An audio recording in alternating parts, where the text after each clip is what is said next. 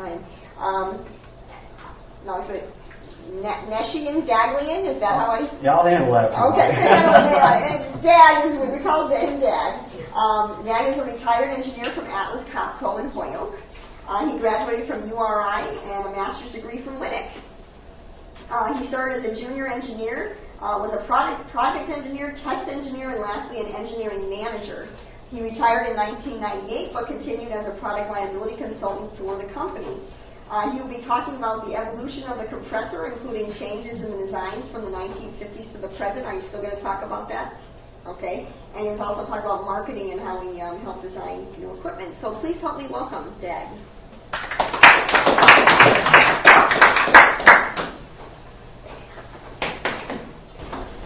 Welcome, everybody.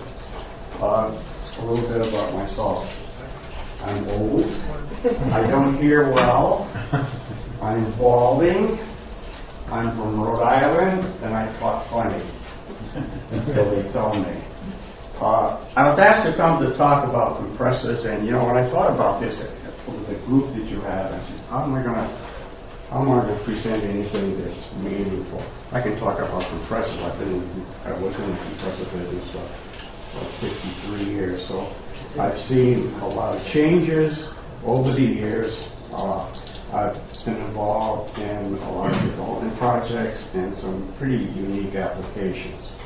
Uh, so I thought what I would probably just briefly go over some ground rules on, on compressors. You know, uh, compressors have been around for eons, uh, but a, lot has happened uh, in the last uh, 20, 25 years on compressors that used to be basically piston machines, but they've gone into rotary designs. Many different uh, rotor profiles, some very successful, some not so successful. Uh, so what I think I what I think I would like to do is pick three compressor designs that went through the patent process that I had some involvement in, not in the patent process, but in the application of that process. One was very, very successful. Uh, one was okay, and one was a complete disaster. Uh, there are other patent processes that were followed to, for, for compressor innovation, but these are the three that I that I had some exposure to, and uh, probably relate uh, some of the things that uh, that we ran into.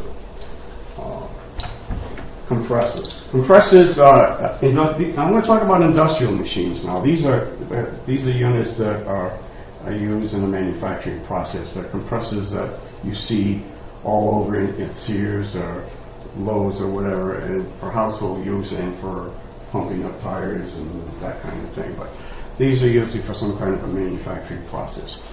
Uh, compressors fall into, industrial compressors fall into two basic groups.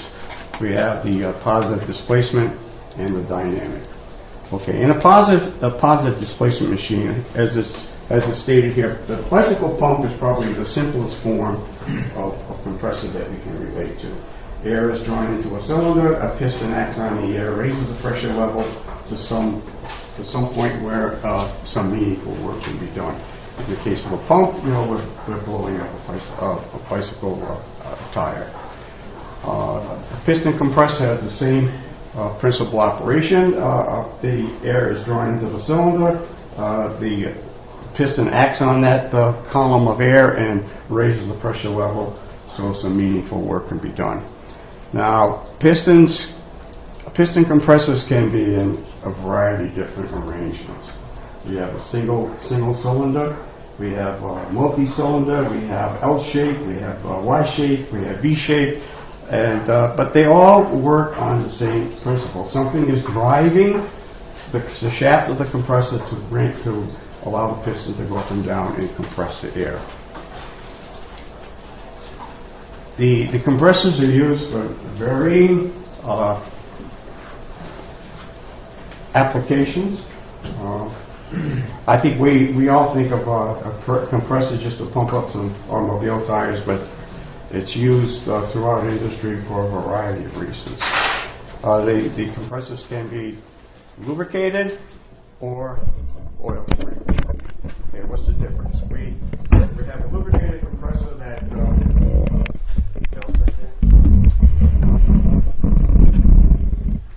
oil is in the crank, crankcase of the compressor to lubricate the bearings and gears in the driving arrangement.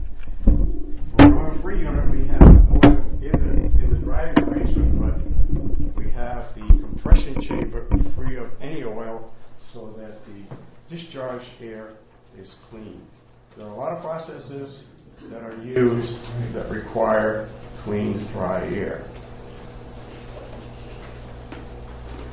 Okay, we go from uh, the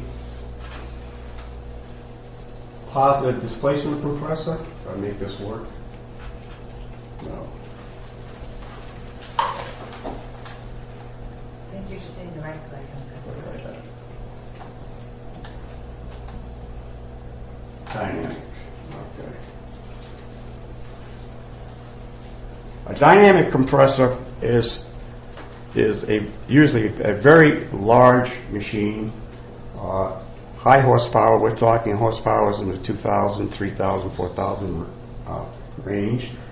Very high air delivery. We're talking uh, capacities in the thousands of cubic feet per minute.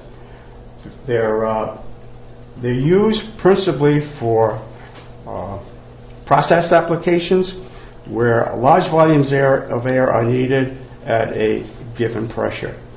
Uh, the operating principle is a large impeller that accelerates the air to very high velocities in an airstream, and then the, the air passes through a diffuser, is decelerated, and that packing process builds up the pressure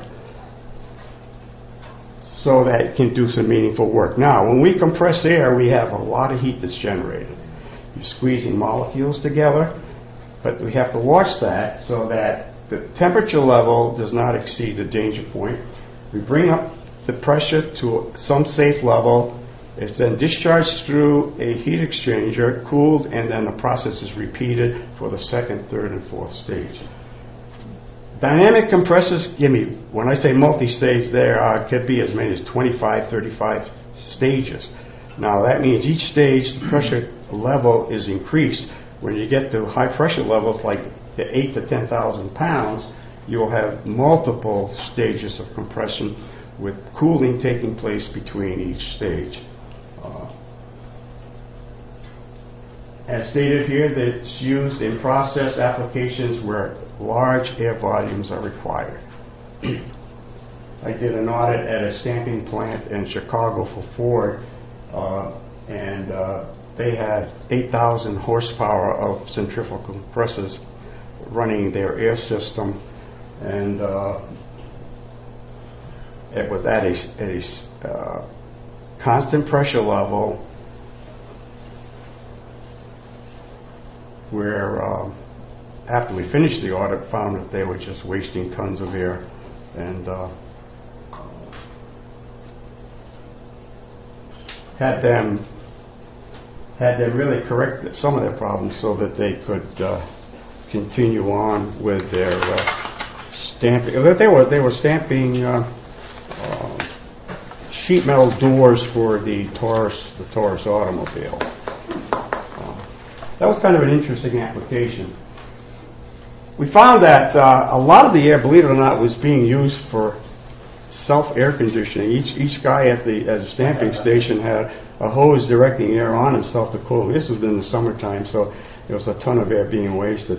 Well, before we went to, to the audit, they, they were planning to buy another. Ford was planning to buy another 2,500 horsepower air compressor because they were short of air. But after we finished the audit, we found that they were wasting more than 25 horsepower of air through the uh, improper use of the of the air at, at, the at the plant. One of the one of the problems they had was they they had a large Zex uh, dryer uh, in the system, and that was constantly having uh, uh, fouling problems in their um, uh, discharge system. So in order to get around that problem, they just left the valve wide open. So they had two inch and a quarter lines is blowing air to atmosphere, you know, and uh, just so they get around this this problem. But uh, there, they were wasting almost five 500 horsepower of air uh, just for just for through leakage. Uh, the air from a dynamic compressor is usually oil-free. They're very, very expensive, and they can be in, in the radial or the axial design. I was just wondering when you say it's expensive, It's not just expensive to buy. It's got to be very expensive to operate, and it, it doesn't. This kind of thing have a service contract with Rotary. Actually, they're expensive to buy and expensive to operate.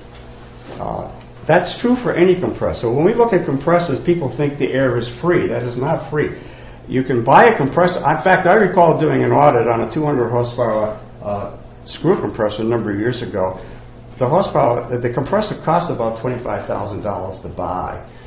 But to operate that machine at about a 90% utility uh, level for a year Counting the maintenance that was required to keep that thing operational, you were spending something like seventy-five to seventy-eight thousand dollars. So it's costing almost three times as much to run the machine as the machine costs. So it's not cheap. The problem is, on these electric-driven machines, no one really knows how much it's costing because the electrical bill is lumped in some bucket that includes other items. And uh, if, if one were able to factor that out and find out exactly what they're spending on air on the air compressor, I think they, uh, you'd see a lot, lot uh, of work being done to uh, to make the system more efficient. Yeah. There's a lot of waste. There's a lot of waste with air compressors. Is there anybody have questions? Just just stop me and just uh, just ask, okay? What's a typical waste that most everybody would have? What's that? What's, what would be a typical thing that most everybody would have that they're wasting? Okay, uh, waste, uh, the, uh, opening the drain trap of the, uh, of the, uh, uh, system is, is one of probably the most common. The other is, uh, overpressuring. In other words, if they feel they need 100 pound pressure, so they'll build a, a an air tank up to maybe 200 pounds and think they're safe, but it's really costing a ton of money to do that. Uh, there's a rule of thumb that if you overpressure by two pounds, you're you're adding one percent to the power requirement. So you you see, you don't have to go too much to, to make that a significant number. You know, back about 10 years ago, the Department of Energy did a study and they found that that air compressors use a lot of electricity. Some, something in the order of 30% of the electrical power coming into the plant sometimes is just utilized to run air compressors. And they realized that there's a lot of waste. So they, they put some pressure on the Compressed Air and Gas Institute, and a, and a committee was formed they call it the Compressed Air Challenge. And that group went around to, and they, what they tried to do was educate the users to be more cognizant of the waste that, that is taking place in, in their systems. The whole purpose is if you could utilize and make these things more efficient, then that's the less of a less likely they'll have to go out and generate more electricity to, to supply uh, the uh, industrial systems.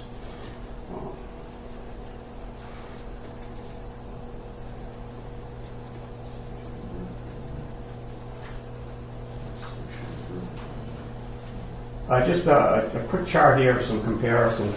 Uh, Top left is the, is the uh, just shows the uh, dynamic machines. We have uh, an injector, the rotary it would be the centrifugal design, and the axial, axial would be uh, actually the rotary centrifugal machine in a horizontal configuration. This would tend to simulate or to uh, be analogous to uh, a jet engine kind of uh, arrangement. These two produce tons of air, and they're process machines for a specific, usually for a specific purpose. Contrast that now to the to the uh, displacement compressors. There are, you can see there's a whole bunch of whole bunch of them. We have piston machines here. Could be single acting, double acting. This is the Lavins type, the diaphragm. All of which take in a gulp of air, they squeeze the air and deliver it. And uh, of course, we have a line of, of rotary machines. Sliding vane, liquid ring. This is fairly new, scroll machine, small in size. A lot of these are finding their way into the refrigeration business, into the, actually into the home air conditioning systems. Screw compressor, the tooth compressor, and a Roots blower. There's a couple other types that don't show here. There's a there's a uh, step compressor and the gate compressor uh, of the Zimmern design.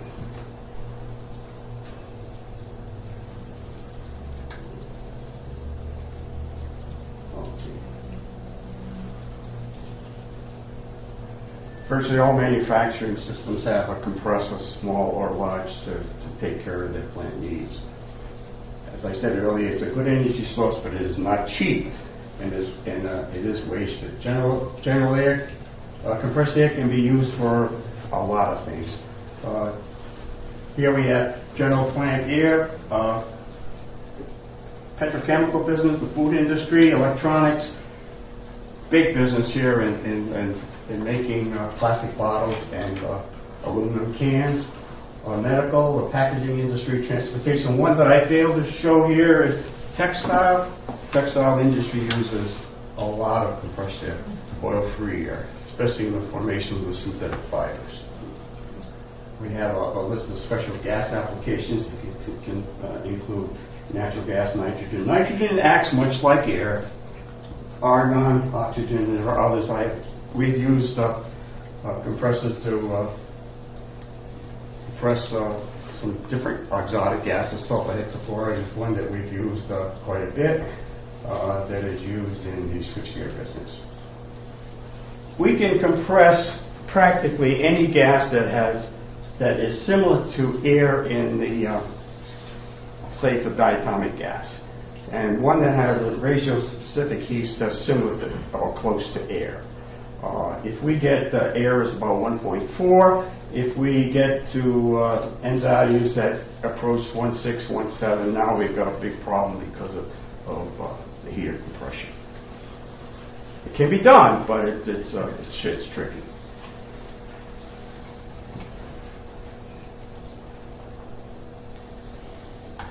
Okay, when when I thought about this, I, I and what, what I was going to present, I, that's kind of the background on compressors that I just want to cover. I really want to go into uh, three types of compressors here that uh, that went through the patent process and, and the success and failure uh, of, of, each as uh, uh, as we go through this. the first is the that I want to talk about is the screw compressor, then the tooth compressor, and, and then the step. Uh, the screw compressor is a Swedish design. A fellow named Alf Lysholm was the inventor. In fact, the compressor today is still called the Lysholm compressor, and you see that used in a variety of applications.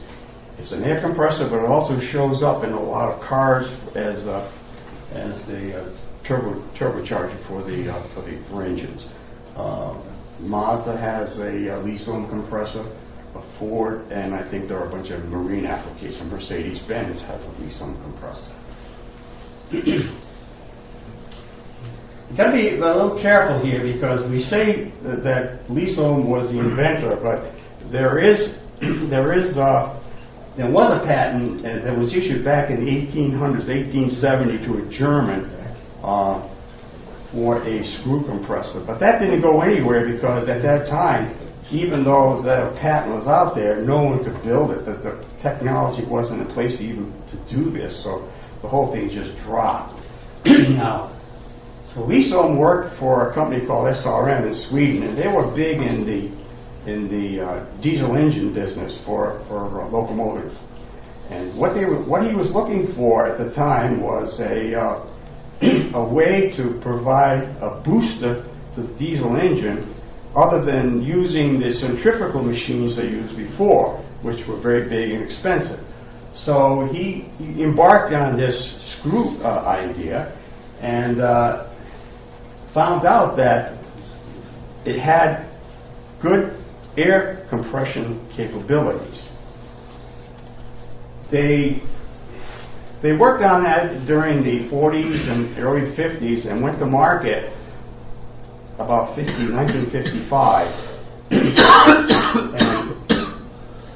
I don't want to get into right now, but what they did is they ended up licensing the patent and then, and then tried to get people to build on their license uh, agreement. that turned. I get that thing out of here. Oh.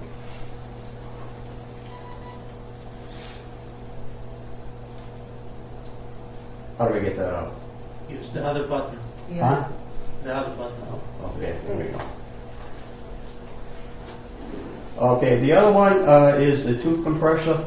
Uh, that is uh, that was a U.S. patent uh, issued by uh, a Mr. Brown. I think his name was Royce, but I'm not sure. That's why I didn't put it on there. But but uh, that's something that was uh, I think that patent was uh, issued in the late 40s. Uh, again, nothing was done uh, with that because of the complexity and the, and the available and the, and the availability to, to make the, the rotor. It was the technology wasn't in place to do that at the time, so it just kind of sat. And of course, the step compressor was another U.S. patent by uh, Mr. Roger Weatherson out of uh, Buffalo, New York. Okay. Okay, the screw compressor. As I, as I state here, design was controlled by SRM. They had, uh, uh, they had established uh, license agreements with the compressor manufacturers. Now, the initial design was a symmetrical rotor profile. Here I spelled symmetrical wrong. It's two M's. Have a senior moment. And, you know, it, it, it worked. It worked well, but the efficiency ratings were relatively poor compared to piston machines. Uh, it had virtually no impact in the United States. The U.S. was the biggest market, but there were there were nobody was jumping to uh, get in in this uh, this new arrangement. Atlas Copco was the first compressor manufacturer. Atlas Copco being a Swedish company, these guys were probably neighbors, and uh, they put the uh, uh, first uh, package compressor together in the I think it was the mid 50s. It was SRM uh, uh, soon uh, found out that you know they had to do something to improve the the efficiency of the system. So they a fellow named Lars Schibbye was uh, was working with SRM, and they, they came up with the idea of of uh, actually tweaking the, the rotor. They, they made it from a, a from, they went from a symmetrical to an asymmetrical profile and improved the uh, efficiency greatly. Now, what does that mean? When when when these rotors mesh, air comes in, say at the top, and fills the flute that's empty, and as the as the rotors turn, the male rotor compresses the air that's in the open flute. It discharges out the end, and in the discharge process with the symmetrical design, there was a little hole that was that was left. It didn't close. They called that the blowhole, and that was at high pressure. Now that pressure would find its way back through an open flute to the to the inlet of the machine, that would then expand and restrict the amount of air that you could pull into the compressor for the next compression cycle. So consequently, the, the efficiency was not as great as it could be. So by, by tweaking the design, going to the asymmetrical profile, they were able to cut that the size of that blowhole down. And once the, the blowhole size was down, the efficiency ratings went up. Now the machines were somewhat the same as the, the piston machine from the efficiency standpoint. They were very, very close.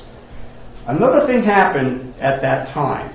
This is a very difficult thing to machine because we start with a big rotor and you had to cut a lot of metal away to, to form that profile. Uh, there was a company in England, Holroyd, that developed a machine, a cutting machine, to do this more efficiently and quicker.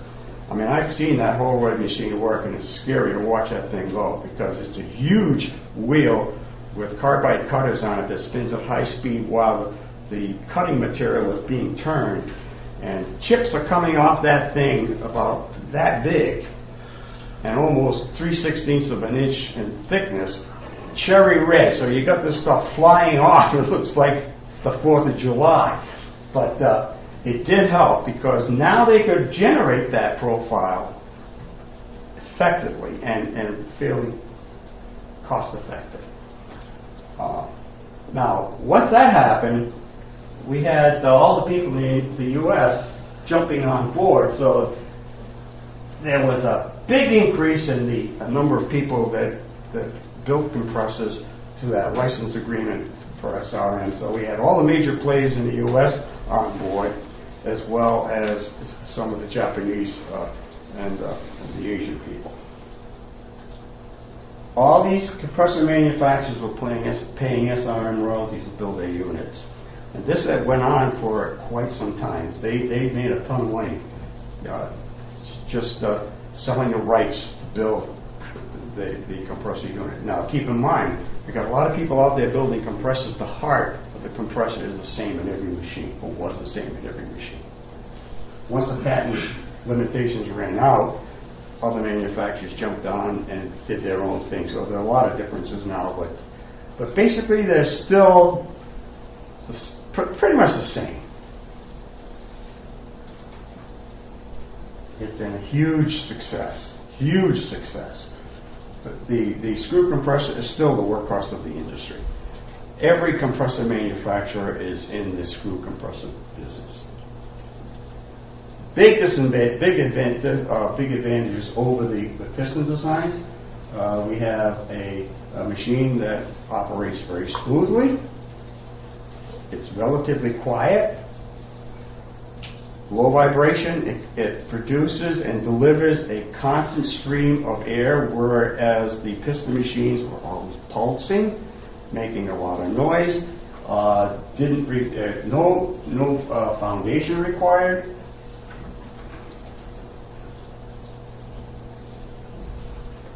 Low cost maintenance.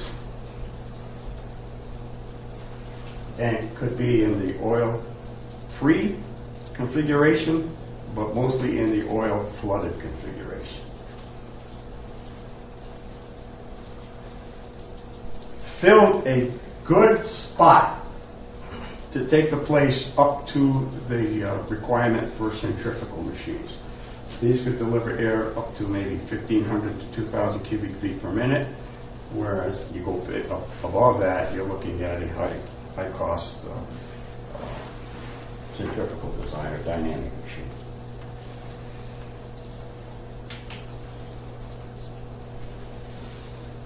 Maybe back up just a bit on this. Uh, in late 60s, the late 60s, um, the Atlas Copco was already in the business, and uh, there was a the, the chief engineer of the Atlas Copco compressor division was located in Belgium uh, at the time. Uh, decided to make a, an oil-free version of the screw compressor. Um, the first, uh, the first machine was a portable, portable unit. It had a specific application, but from that they went into stationary machines. And come the 70s, there was a big demand for oil-free air to take care of some of the emerging uh, industries, the uh, electronics, uh, the uh, synthetic fiber industry, medical, food. So Atlas Copco had a real hold on the oil-free uh, compressor manufacturer. So they really they really captured the market. Uh, we're the only player, and consequently uh, made made a ton of money uh, on that one design. That the oil-free version of the screw compressor is the fla- is right now the flagship, even today, the flagship product of the company. If one looks at the annual report for Atlas Copco, you'll see that the compressor division is the most successful division within the company, and that one product is really responsible for it, and not by a little, by a lot. Uh, Others are now cutting into into the uh, into Atlas Copco's hold on the, on the oil-free business with other models, but uh, they still are, are still the, the market leader in that, in that category.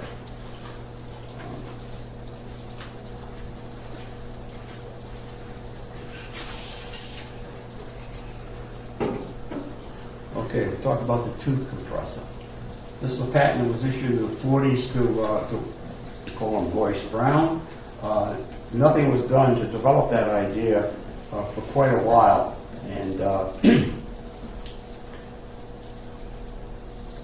because of principally because of the, uh, this was this was the, the initial design. I, I apologize. It, we, I went looking for looking for some, some real good pictures of the initial design, but uh, it, it, I couldn't come up with anything, and uh, uh, because the, change was made in 2002. But but I at this from one of the brochures. That uh, this this arrangement was was was uh, was okay, but it created unbelievable pulsation problems. We get uh, one pulse per revolution, and the machine was running probably would run in the you know 10 12,000 RPM range. So we get this one pulse coming out every every revolution uh, that was a, a, problem that was very difficult to, to address and, and, uh, and uh, fix. Uh, balancing of the rotor was a problem. Uh, tooling wasn't really available at the time to come up with this complex arrangement. The other thing that happened too, because of the thin section, and that's the section that sees the most heat, there were tremendous uh, metal expansion and a lot of problems with it interference with rotor to rotor and rotor to cylinder, rotor to housing, and uh, again, difficult to, to overcome. It was a dry, uh, oil-free uh, compressor concept. Um, and I said earlier, in the 70s, there was a real growth in the market for dry air, dry oil-free air. Now, uh, we could get we could get dry oil-free air via the filtration process. You could take an oil injected uh, an oil injected machine, send the compressed air through a filter process, and clean it up, and almost to uh, a point where it would be even better than air discharge from an oil-free machine. But a lot of manufacturers just wouldn't take the chance of uh, filter failure. I'm, i recall talking to a plant engineer at uh, uh, one of the electronics firms, and where they had actually had stainless steel piping for the air distribution system throughout their plant. And uh, he said that if I had an oil injected machine and had a filter failure, it would be catastrophic because now you've got you've got massive amounts of contaminant going over into the pipe system and the product that would just devastate the product. But he said it would be cheaper for them to take the whole pipe system down and repipe the plant and try to clean up the pipe uh, with the contaminant. And this was a stainless steel system, so you can see they're talking a lot of money. So they want to take the chance. It, it's still done. Some people do that.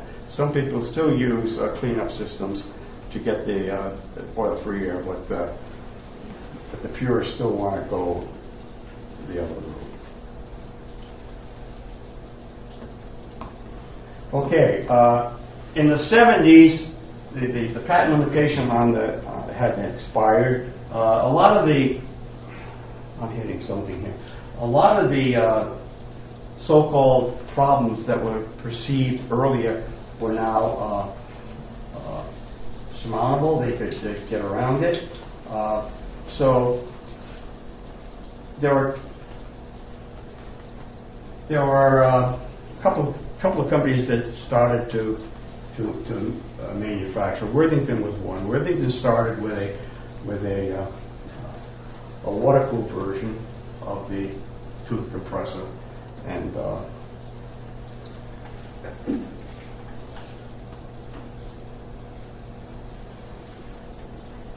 would be here.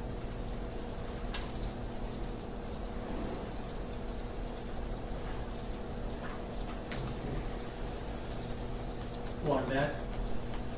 There you go. There you go. Thanks.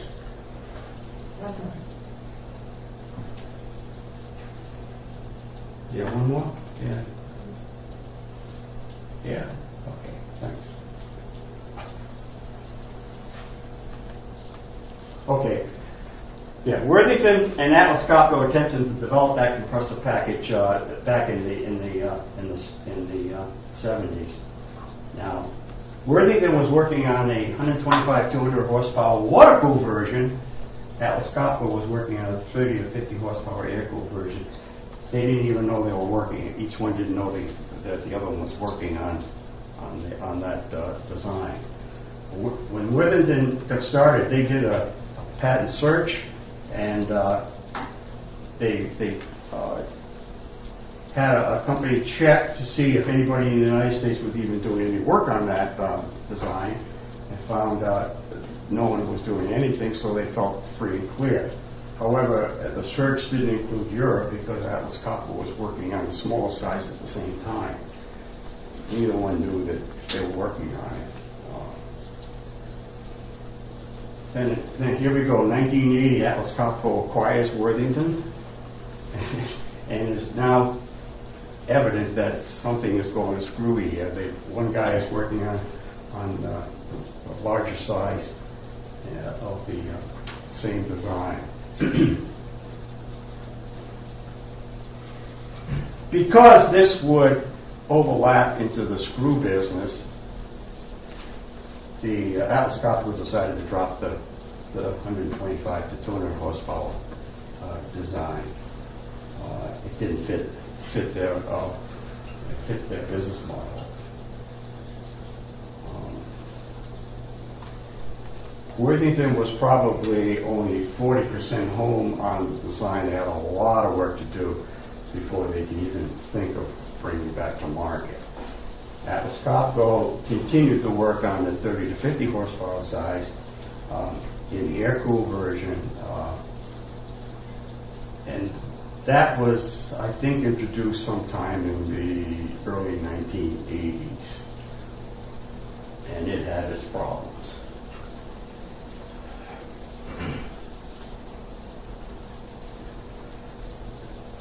Uh, The U.S. was probably the largest uh, market size for a machine of this type.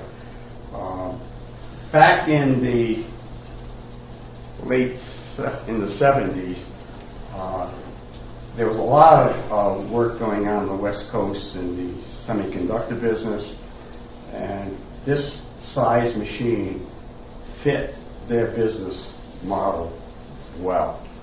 There were a bunch of machines sold in the, in the uh, Southern California region, in San Francisco, and up in, up in Oregon. The funny thing is that the first machine that came to the United States, of course, was an air-cooled uh, version. We had to convert that air-cooled machine into water-cooled because that's what the market really wanted. Somebody really screwed up when they did the market study. Uh, So the first thing we had to do was I had to convert that machine from an air-cooled to a water-cooled version uh, before we could even sell the very first one. Now, this wasn't a true water-cooled machine because the only thing we made water-cooled were the heat exchangers. The compressor was still uh, air-cooled design, but it did satisfy the, the, uh, the customer requirement. And uh, most of the machines that are, were sold on the West Coast were of the water-cooled version that we here in the United States had to modify after that machine was, was uh, brought in. Uh, we being, we, we here in, in the- in the U.S. being a small company versus the large uh, Atlas version in, in, uh, in Belgium, we're able to turn things around much quicker. And to make a, a big change like that in, uh, at the, at the product company would take uh, a year, a year and a half. And eventually it did happen, so a water-cooled machine does exist now, and an air-cooled version also. But that took some time. Um, there were a lot of operational problems with that first design. Pulsation was big. Uh, we had we had pipe systems and tanks, uh, air tanks that would go into resonance that would be absolutely frightening. When you go to the plant, all this stuff is just vibrating violently, and you think it's going to tear itself apart. And if it didn't get attended to, of course, it eventually would. Uh, so we had a, a, a real hard job is to, to settle those machines out with pulsation dampeners and changing pipe lengths so that we didn't get into resonance. In 2000, well, a number, well, Atlas, let me back up a bit. Atlas Copco then did spend a lot of money in trying to straighten that machine out. If, if it hadn't been for the fact that the company had deep pockets, I think that design probably would have died. But uh, they were committed and they did spend a ton of money, straightened it out, and got it, got it workable. But in 2002, they changed the design from this, from the single tooth arrangement to this dual tooth arrangement. Okay, that settled the machine out a lot. Now you didn't, you got rid of that wild pulse, and and from the stuff they had learned from the earlier design, incorporated in this design, this com- this became a a uh, pretty reliable unit. Um, it's it's used uh, exclusively today. That- The single the single uh, step uh, single tooth uh, arrangement is still made. Uh, I think it's done only to to uh, support the machines that are that are in the in the field now.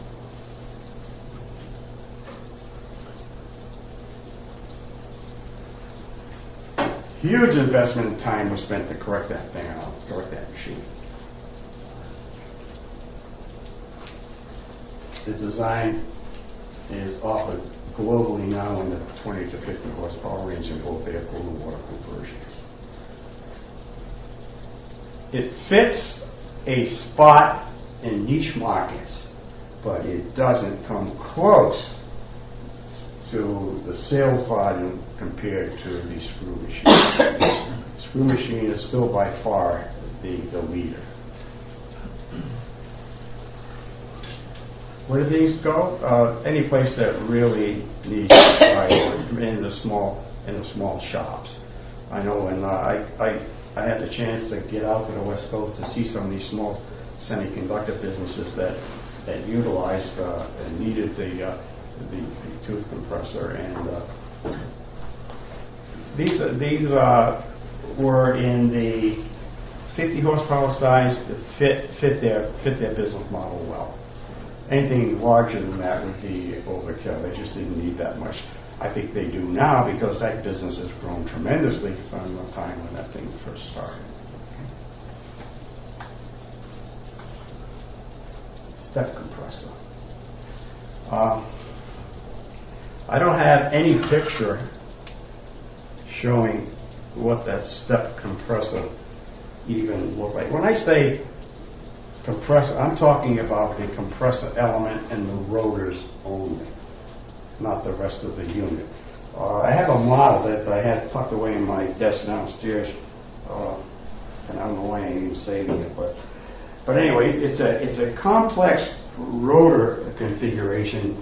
Uh, this doesn't show it, but there are cams that are bolted onto a rotor, uh, and they're these are intersecting cams. The position of these cams are very, very critical because this design ran at very high speed with very little clearances between the cam faces. We're talking like a 1,000 to 1,000 and a half clearance on, on something that rotates at 12 to 15,000 RPM, generating a lot of heat. So there were a lot of problems here. This was a very difficult thing to even configure. Did the metal wear out? Did it just? Well, we, that was one of the major problems. We, no, it, you didn't, if you had it right, the metal doesn't touch, it has clearance, but they run hot, you get expansion, and once they touch, it's gone. It locks up and the whole thing is destroyed. Now, this, this whole thing was, was put together by uh, Dr. Roger, Roger Weatherston in Buffalo. He, uh, Roger worked for uh, Calspan uh, at the Cornell Research Labs in Buffalo. He had a blower experience, so this is what prompted him to even think this thing out. I mean, this is a pretty complex design. Dad, can you push, bring that around so people? Sure, can- it, yeah, Okay. yeah, just you can pass that around, but, but wait, before you do that, let me just say how this thing, how this thing worked. It, uh, uh, yeah, when you look at this, you see that opening, this is the top, this is a big opening, that air comes in the top, it fills the first, the first void and the first layer of the cam stack. And then it goes down into a step, into the second layer, and then down to the third layer and discharges out the bottom. Okay? Got the same volume that came in the top, it comes out the bottom. Right. Same right. pressure? Yeah. Well, you're, you're building pressure as this is going down through. It comes in at atmospheric, and it'll discharge at about 100 pounds. Okay, about seven ratios. Now, you're not going to get everything out the bottom to come in the top because there's going to be losses. There's internal losses. There's leakages between the rotors, between the between the, the cams, and over the top and over the ends. And so, so you're not going to get as much out as went in. And what you're trying to do is get as much as you can so that you'd love to see about a 90% efficiency rating if you could get that, but that's tough. Does one, does one compression work against the other compression? Now, when you're coming down through, Right. because of the config, when it passes around, you'll see is the configuration, the, the, the cam will inter, interlope with the other one, and as it does, you'll, there'll be a void, and it'll, it'll, Okay, it'll pass through it'll it. push it through. It'll push it through. Right. Right. Now, much like the uh, Atlas Copco arrangement for, for oil-free, the uh, cylinder and the end, end, end uh, housings were treated with a abradable uh, paint. That's a Teflon paint. The whole idea was to try to run this thing in so that you had as close to line-to-line fit between the rotor, the cylinder, and the end plates. Right? So the, the tighter you made that, the tighter you made those leak paths, the more efficient the rotor would be, the design would be. As those abraded and got bigger and bigger, you had more internal leakage, which means that the discharge, the high pressure air at discharge leaks back to the suction of the machine and reduces the amount of air, free air to come in so that you're losing, you're losing efficiency. And you've got a volume of air that's just going around in a circle. Okay, uh, go back to the, the Calspan's uh, business business model. They they were basically a test lab, uh, the Cornell Research Lab. Uh, they did a lot of wind tunnel work for the aeronautic uh, industry and for the automobile industry. Uh, they also did safety testing on cars. In fact, when I, my first visit out there, I, I, w- I went to the backyard and I saw, uh, I think there was a dozen brand new Lincoln Continentals sitting out there, and I said, hey, what are you going to do with these? We're going to crash them. really? Yeah, what they do is they, they rig the cars up with mannequins that are all instrumented, and they'll take the car at the end of a track and accelerate it and run it right into a wall and to, to see what was going to happen. They wanted to see what, what how the, the, car would respond in a head-on crash, and then what what happened to the occupants. I said, hey, that's pretty neat. How do we get a job here? I said, no, we can't. that would have been a fun job. But uh, that was that was their main business. And uh, but Roger, because Weatherston had this this side thing in his head, he convinced management that, geez, maybe we ought to do something with this thing that I've invented. Uh, at first, what they what the people at, at Labs did, they tried to sell the, the, the patent. And they went to all the compressor manufacturers and said, "Hey, we got this this new mousetrap. Are you guys interested?" And I know I was with Worthington at the time, and we looked at it and he said, "Whoa, this is too complex. It will never be a uh, production machine. It takes it would take too much. It's a hobby type compressor. It would be great maybe in a lab setting, uh, but that's about as far as I think you could go with this thing. But uh, so there were no takers. So what they what they ended up doing, what Calspan ended up doing, is they they went out and they hired a bunch of compressor guys, mostly marketing guys, to see how they could build this thing and get it to market. So uh, they used their in-house uh, uh, technical help. They had some mechanics that could put this thing together, and we had some. They had a bunch of uh, marketing guys. I think they came from Chicago Pneumatic, I, I think, and uh, they built a whole bunch of machines, and they sold 80 of them, 80, 81, 82 machines, and. There was a lot of interest because there was a need for a machine of this type and, and give a, to, to deliver the, the oil through here.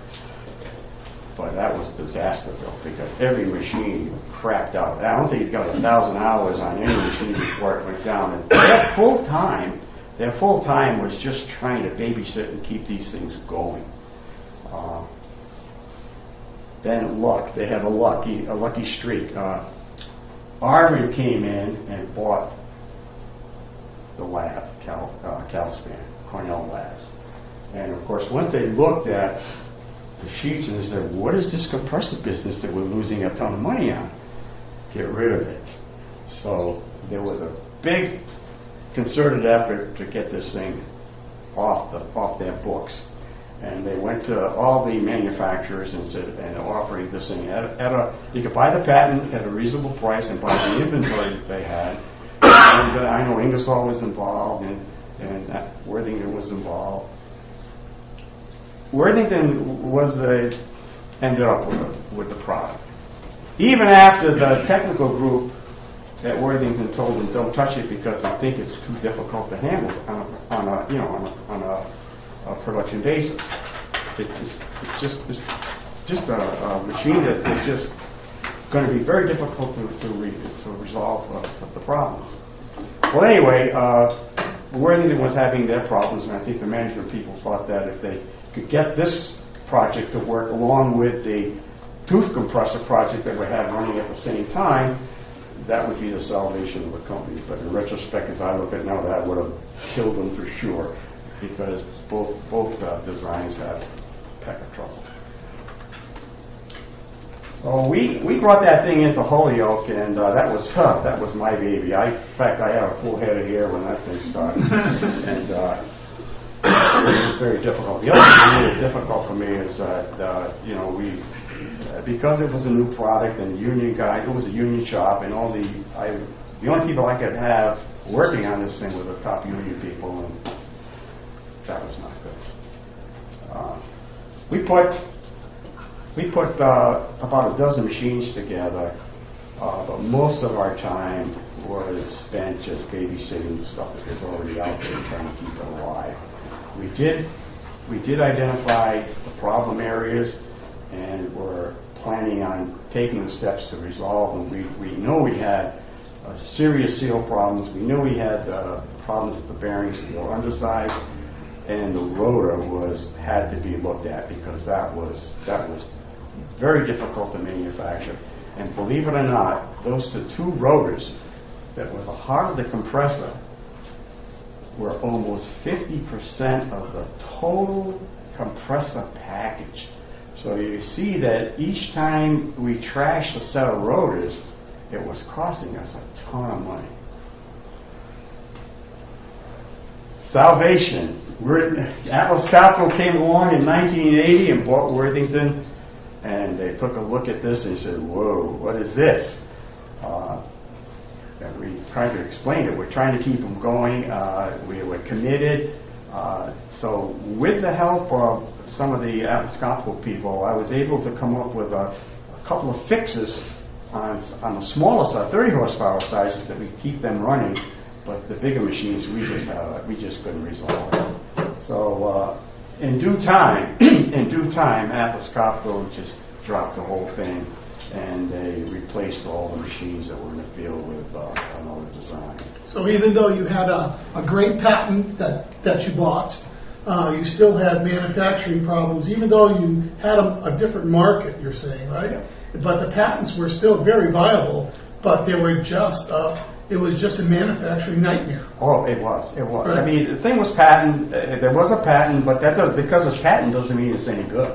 Well, They just had Yeah, I mean, yeah, what would have been, I mean, it's not like, the I guess they call it the inventor's dilemma or whatever it is, that something's got to be four times as good or ten times as good or one-tenth the price. I mean, when this came in, was somebody saying, oh, this is going to be one-eighth the price? I mean, there had to be a reason other than just marketing to, to decide to put Well, any resources. Well, there was, there was, and, you know, as I said earlier, uh, there was a market need for a small dry rotary compressor because, for these small shops, because they, they, didn't want to go out and buy the big, big, high-priced product when they didn't have to, you know. And so there was a need, and we tried to fill that need.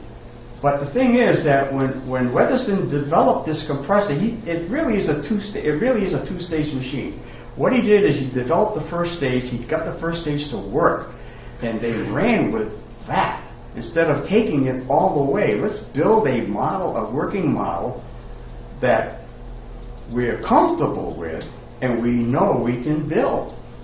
So they just, it was just, you call it greed maybe, I don't know. They wanted to get into this thing so bad. Management just saw dollar signs, that's Oh, all yeah, they did. that's absolutely right. That's absolutely right. Without And that- thinking. And that really killed it. I mean, that was a, Well, don't they listen to the engineers at all?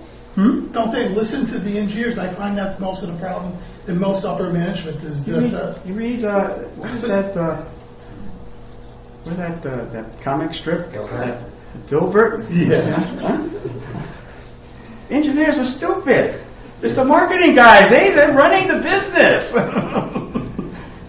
no, it was, it was bad. It was really bad. Bad.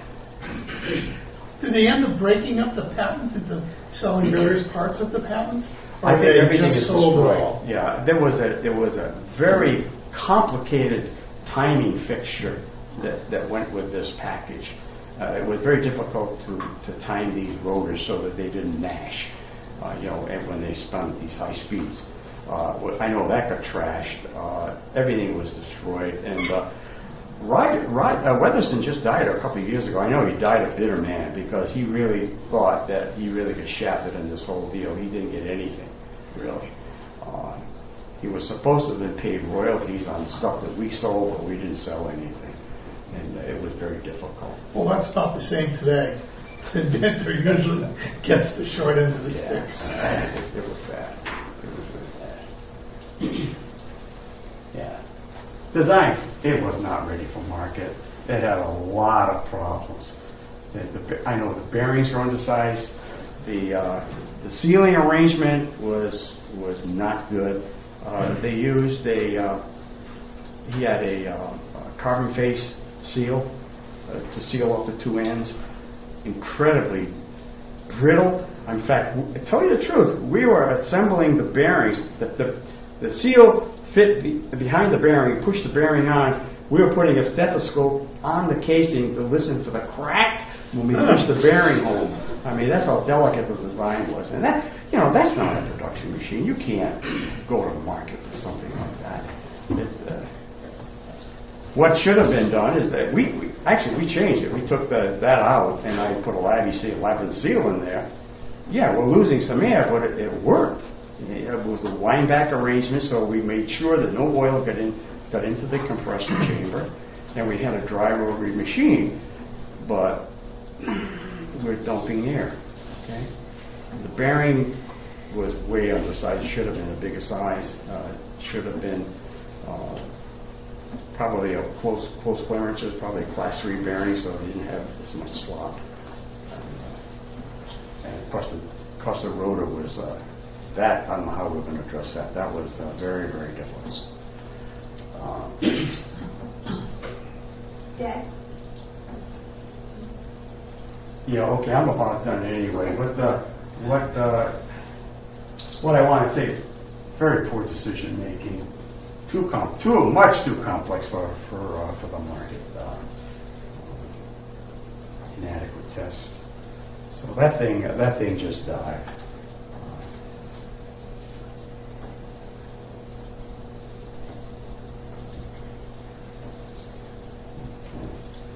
Okay, I, I, I uh, had some other stuff, but I think, uh, you know, I've been, I've been going, I hope I didn't bore you too much. Jag, what do you see for the future? Are there any new things coming on the market that, uh, that will improve the, the compressor? I'm sorry.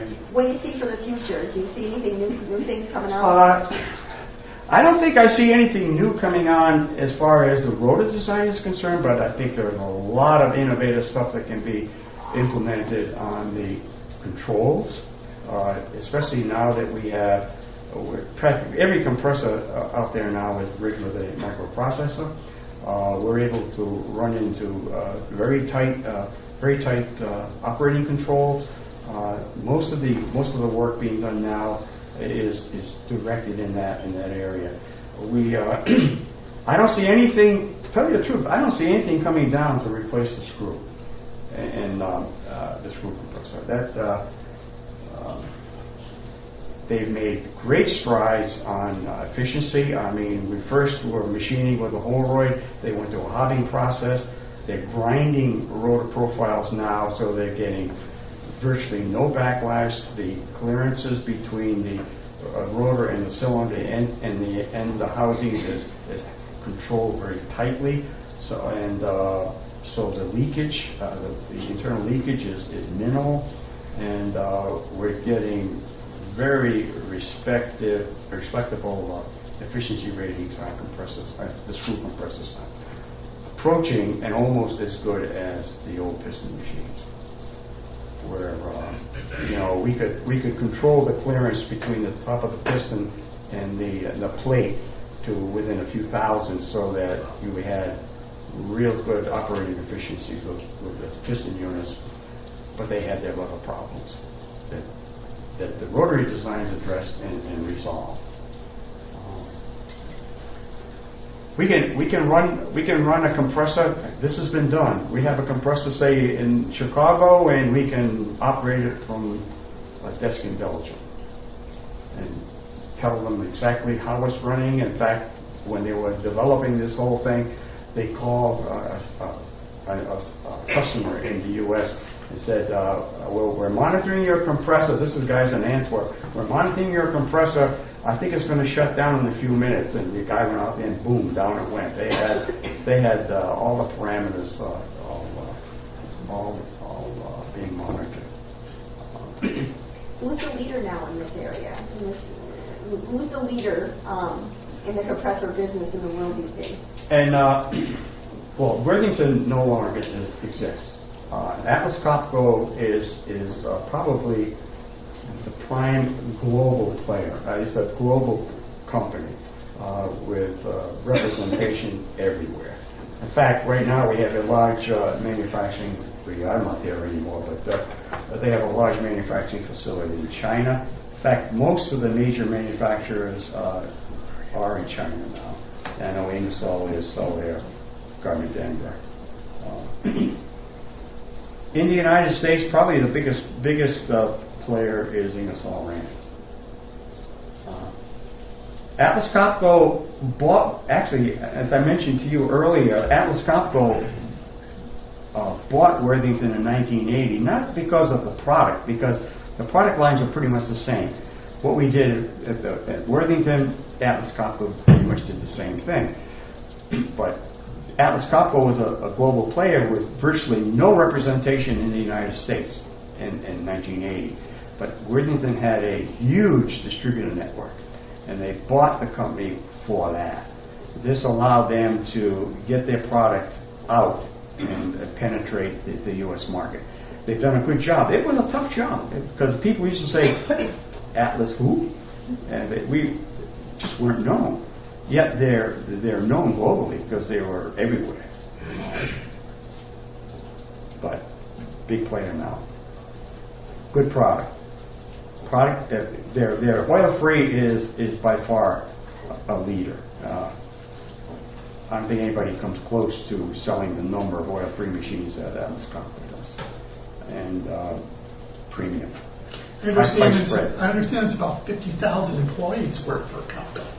In Belgium? Well, altogether. Oh, no, that's over 100. Is it? I know somebody who's a salesman. Belgium, Belgium is big. For your company, and it just, it Oh. just goes to South America. Just for your company. Yeah, yeah. This business is booming up there. yeah. Atlas Copco, as I said, is a Swedish-based company, and in um, early early 1950s, they bought uh, this this small compressor company uh, in, in just outside of Antwerp in Belgium called Arpic Arpic Compressor Works, and uh, they built that thing into a world-class manufacturing facility. I mean, they've got flex manufacturing. I mean, the plant is, is it blows your mind when you go go there and just see how they're they're handling the manufacturing process, and yet The only thing they manufacture and work on are the rotors and a couple of casing. Everything else is outsourced. Everything. They have people making sheet metal for them, frames, vessels, piping. It's all outsourced. It comes in and they just assemble. Yeah. As long as they put their name on it, that's what counts. Yeah. And like every other manu- manufacturer, all they're interested in is how much money are you making? And they're making, they're doing well. They're doing well. Well, we've got it down to a science, every part, every cost. Yeah, yeah. Yeah, and you know, when you get a captive part, product, and any, any replacement part becomes hellishly expensive oh, because you can't go anyplace else to get it. So, you know, you have a unique mousetrap and you control the design and you want it? Pay. Are they in the stock market? There must be. Sweet. Sweden, they're not in the No, US stock market? no, No. no, Wow. no. Well, What a great opportunity.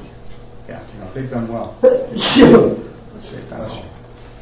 The company I know is, right now, is in an acquisition mode, but they're, they're playing it cool. I mean, I know they're cash rich and they want to, they, they buy up buy out companies and, uh, Quincy Compressor is now owned by Atlas Copco. There's really no US compressor companies really to speak of out here, is there? Not very many big ones. No, Ingersoll probably the big, the biggest, and uh, uh, Gardner Denver is small. Yep. Uh, Quincy is small. Uh, with- That's part of Atlas Copco and all, but uh, Joy is almost defunct. And you know, at one time, at one time there were uh, probably 15 to 20 compressor companies in the U.S. Davy is gone. Smith is gone. And uh, it's, it's funny because the compressor business is not a, a growth type business. I mean, it's, it's a very mature market. I mean, there's a big business out there, and the players right now, all they're trying to do is jockey for position, see who can take the most. And, uh, you know, uh, try to come in with something that, To me, because it doesn't seem like a product that has a short lifespan, a compressor. There's compressors out there that have Oh, no. been running since the 30s. yeah. The 200 horsepower Worthington screw compressor that was built in the 70s, those machines are still running. Some of them. We're talking approaching 40 years. You think you'd run out of customers by then, by now? No, there's a lot of application for air. Yeah. A lot of air application. It's a lot. Okay, I just touched on the uh, the industrial side. We got the portable side. You know that again is, is, is huge, a huge market. I mean, you see you see these little things being pulled around by a truck. You know, just operate a couple of pneumatic hammers, but they go into huge sizes. You know, to uh, to handle emergency here. One, uh, they, they have a very large uh, oil-free uh, portable compressor that uh, Atlas Copco doesn't sell. You can't buy this machine. You have to rent it. And every time there's a there's a nuclear plant, plant that goes down for outage, they'll hire they'll hire probably 30 or 35 or 36 of these things just to maintain pressure, air pressure in the in containment of the of the of the uh, reactor. So that and it has to be dry air, it has to be clean air. You can't contaminate. And I know they sell those things by the cubic foot. So you know we're talking huge money. Snowmaking, big business. At one time it was oil injected machines. Now it's almost the oil free because because uh, you get a large oil injected machine and you could be dumping as much as 100, 200 gallons of oil on the hill over the course of the, of the winter. All that oil ends up in the river possibly or contaminated. So, you know, the green, green uh, peace guys go all over these, all these snowmakers and said it's got to be oil-free air. So, so There's uh, no more hammers out of the construction, uh, carpenters. All um, nails, automatic nails, pressure nails. Yeah, yeah, I don't even see the hammers anymore. I don't mean nails. They took the hammer business way out of them. yeah, yeah, yeah. Oh, yeah, yeah. Yeah. In fact, everybody, in fact, the roofer, and you, the guy come to re-roof my house, he had a little compressor, that's how he's nailing. And the guy said, boy, to save my hands, because I used to pound this thing all the time, and now it should go boom, boom, boom, boom. Great, yeah. Yeah. So any other questions for Doug? Well, thank you very much for coming. Appreciate it.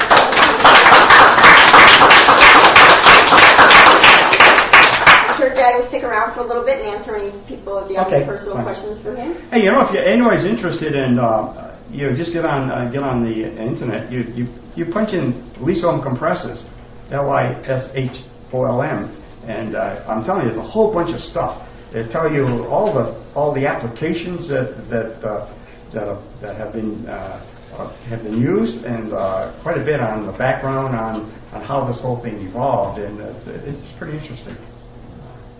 Great, thank you, Dan. Um, Craig, um, everybody, does everybody have a number?